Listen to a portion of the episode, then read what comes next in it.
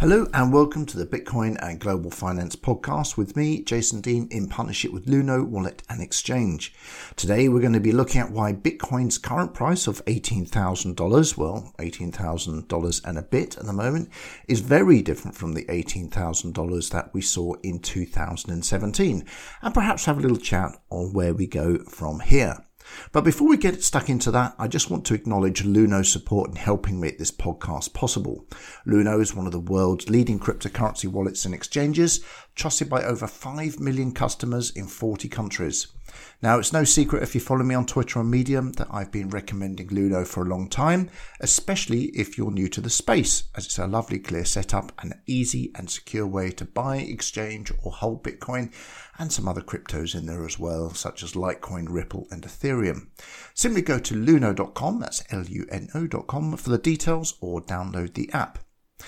In fact, if you do that, you're over 18 and based in UK and Europe, I'm going to give you £10 worth of Bitcoin courtesy of Luno, absolutely free to get you started on that app. And the way I'll be doing that is by giving you a code at the end of this podcast with which you can credit your account instantly.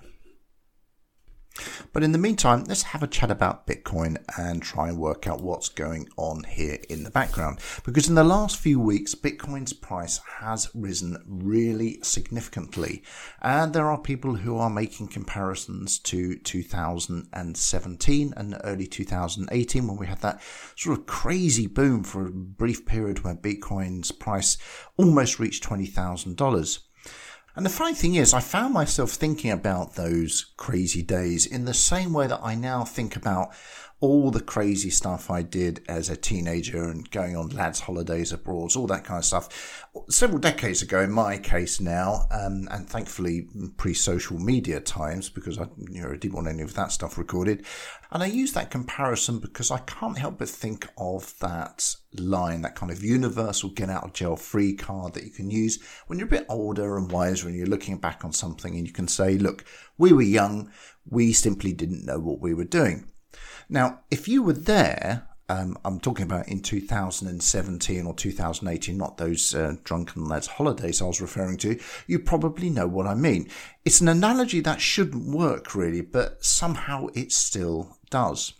If we go back to that period, 2017, um, early 2018, we, we can see now what was going on because we had this purely speculative buying frenzy which had just started this move on the Bitcoin price. And that in turn attracted other buyers for no other reason really than basically number go up. So who cared about what it did or how it worked or where it was going? And no one really um, in, in terms of the, the, the grander scheme here. But there were some of us who did, including myself, because some of us really believed that Bitcoin was the way forward and that it was a new universal store of value. It could level the playing field. It could usher in a whole new era of trade and productivity that could be facilitated by this new technology of money. So there was a lot of idealistic ideas there from myself and, and some of my colleagues as well. And in my case, I'd even seen this before firsthand because back in the 1990s, I'd been directly involved with the adoption of the internet through my work at Microsoft and development of Internet Explorer, um, which at the time was trying to compete with Netscape. And I could see all the same possibilities here in the case of this uh, you know new revolution of money as I'd seen then in terms of this new revolution of information. And of course, we're also seeing many of the same objections that we'd seen with the internet. You know, things like it'll never work, no one will ever use it, etc., etc., etc. All of those have now since, of course, been disproved. And possibly because I was clouded by that experience, I do remember thinking as Bitcoin sort of plowed through all these resistant levels, almost up to that $20,000, you know, is this the moment it goes mainstream? Is it actually happening? Are we actually ready? Now, the point is, it didn't really matter if you were there simply because everyone else was there, or like me, you were there because you believed in this nascent technology and its ability to change the world. We were all caught up in it. Now, we all thought we were on board the unstoppable train that would make world, the world a better place and make us wealthy at the same time, which is a great little bonus. And it's a perfect combination that only happens once in a generation, where those kind of two things are completely aligned. Of course, in a way, you can only appreciate this with hindsight. This was completely way off the truth and had no basis in reality whatsoever. In fact, behind the curtain, it was all a right old mess. So let's have a look at what was going on and what the difference is between then and now. So let's go right back to December the 16th, 2017. So Bitcoin powered through the $18,000 barrier. And in fact, it would only be a few hours from there before it reached its all time high of $19,000, well, and $666, I should say, on December the 17th, the same year. But behind the glitz and all that whooping of early investors and the really annoying and incessant posting of Lamborghini pictures in every trading chat room, it was clear it was all an illusion. If only we had taken time to look hard and objectively at the data. See, this wasn't based on fundamentals. After all, there were hardly any at this point. This was all based on emotion from retail buyers, and one emotion in particular FOMO, fear of missing out. Now, these buyers were almost all retail and almost all amateurs trying to find the next big thing now that Bitcoin itself had topped out, usually by investing in some dodgy ICO, that's the initial coin offering, for which you first needed Bitcoin. You see, most of these new coins that were offered to the market, you couldn't buy directly. So you would need to go and buy your Bitcoin and then trade your Bitcoin for the coin that you had selected. So if you were going to give someone an example of a textbook bubble, then this really would be it. And even though this was only what three years ago, the ecosystem is was really different in those days. There were fewer on ramps, there was less regulation, and a complete attitude of disdain from institutions such as banks, funds, and corporations. And even if by some bizarre notion an established mainstream institution did want to invest in Bitcoin, it was next to impossible to do so, as there was a complete lack of certified custodial solutions. But at the same time, and kind of weirdly, there was also a lot more general awareness then than there is now, because the mainstream media were going mad about it. They were covering Bitcoin's meteoric rise literally minute by minute. So the natural conclusion of all of these sort of events going on and the passage of time that gives us a little bit more sort of clarity and hindsight, it now confirms what we already suspected. That the overwhelming number of people investing in Bitcoin at that point were doing so for purely speculative reasons and were retail customers investing primarily for themselves. In fact, you can even see this on the blockchain. So if you if you go and look at some blockchain data, something like um, you know BitInfo charts or something like that, you can see what the median transaction fees were for any period in history. You can go right back in time, in fact, on this. And if you look over the bubble period of December 2017 to January 2018, Bitcoin fees rose massively. Just this giant peak on this otherwise reasonably flat chart. And it gives you a good indication of just how choked that system became. So, in fact, around December 23rd, the median fees reached a peak of $34. That's for one Bitcoin transaction. And remember, that's median. So, some people paid significantly more than that to move their Bitcoin on chain from one place to another or more commonly, move their newly acquired Bitcoin to some minor exchange to convert to the latest ICO darling. Confirmation times at this point were measured in days rather than minutes if you didn't put the right fees in. Now you can also see this on the mempool data. Now remember the mempool is effectively the queuing area for unprocessed Bitcoin transactions. And again, uh, using blockchain data, um, I used uh, blockchain.com for this one, you can actually see that big peak as well. In fact, that peak has never been as big before or since. Because you can see on there again it's a fairly flat chart with a few little bumps up and down but over that period it is absolutely enormous. Now, it was no surprise really with a wildly pumping price that people wanted their transactions confirmed quickly, so they were willing to pay over the odds to do so.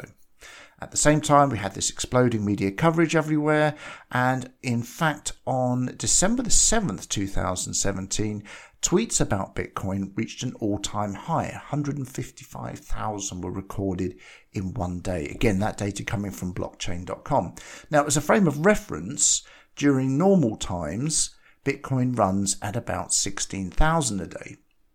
Again, this is all to do with this FOMO driven retail transaction that was happening all over the world. Exchanges, which mostly use off chain transactions that don't create high volumes of network traffic, were not as widely established then, and most people still bought through systems such as localbitcoins.com. But in reality, it was just the sheer volume of end user activity that overwhelmed the network. And as that price got higher and that green index began to rise, and as is completely usual with overheated markets, people started borrowing heavily to invest, even though in many cases, most of them had no idea what they were doing. Of course, through all of this, institutional investors stayed away. They had the experience to know that a bubble like this was something you don't get involved with, but they also had a complete indifference to the asset anyway. Because Bitcoin, after all, was this kind of cute little idea that was a fringe experiment in money, but you know, it was no more than that. And of course, eventually the price became too high for new money to enter, and that inevitable decline began. Inexperienced traders were wiped out, and many became bitter about the whole thing, vowing never to return to the cryptocurrency space again. You and I probably know a few of those people between us. But the bottom line, there was absolutely no fundamental basis for the price to get where it did. It was entirely by speculation from people who, let's be honest, had no business being there and in most cases had no idea what they were doing. And that is a harsh statement, but it is actually also true. So let's fast forward three years and we find ourselves with the same dollar value, but this time a totally different set of circumstances. Now, if you were there in 2017 and you're still here now, you can probably feel that it's very, very different. So if 2017 was an epic Ibiza style party full of inexperienced kids overdoing it to excess without a thought for any consequence, 2020 is a reserved corporate black tie affair with a six course meal and a jazz band. And this time, that analogy seems to fit perfectly on pretty much every level, because Bitcoin has grown up. It no longer goes around bragging about how it can make you rich in the same way a used car salesman might convince you that that 1988 Chevy has only had one lady owner. Instead, it talks about insurance, store of value, an inflation hedge. You know, these are the sort of things that your dad might talk about, or things my own kids might think I talk about, which, of course, ironically, I do.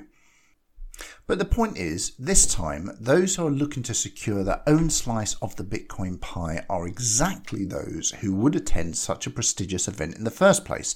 So that's fund managers, CEOs, influential high net worth individuals, and even the odd politician and celebrity.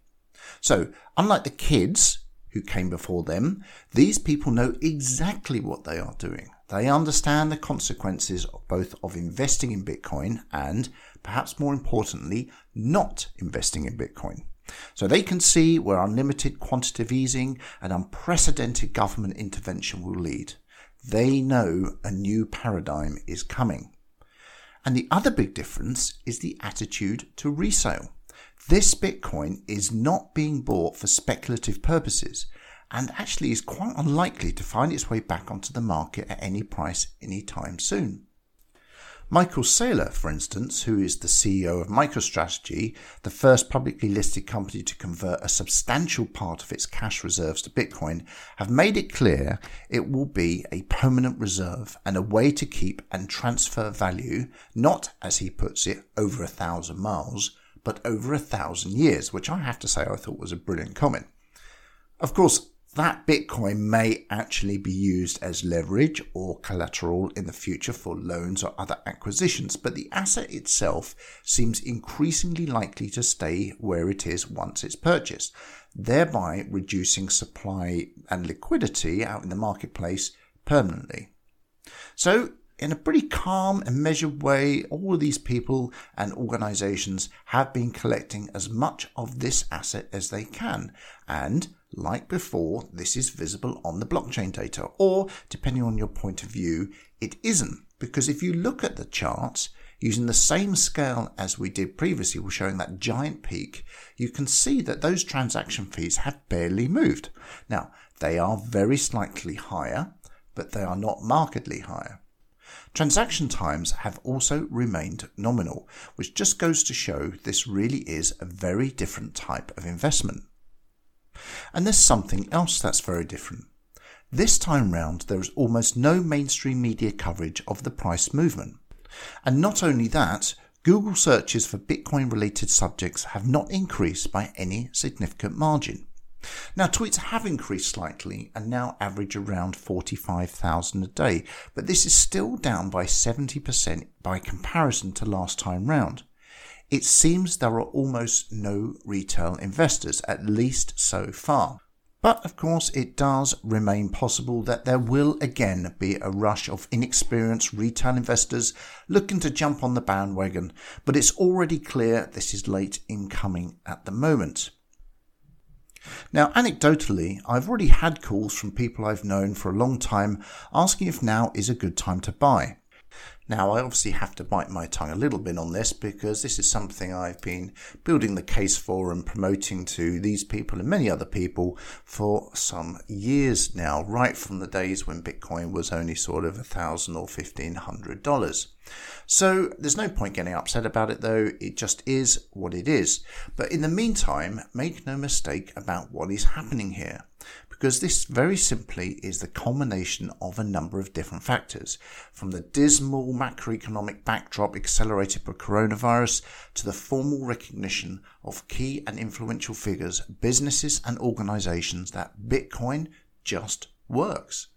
And if that is the case, what we're seeing here is likely just the beginning.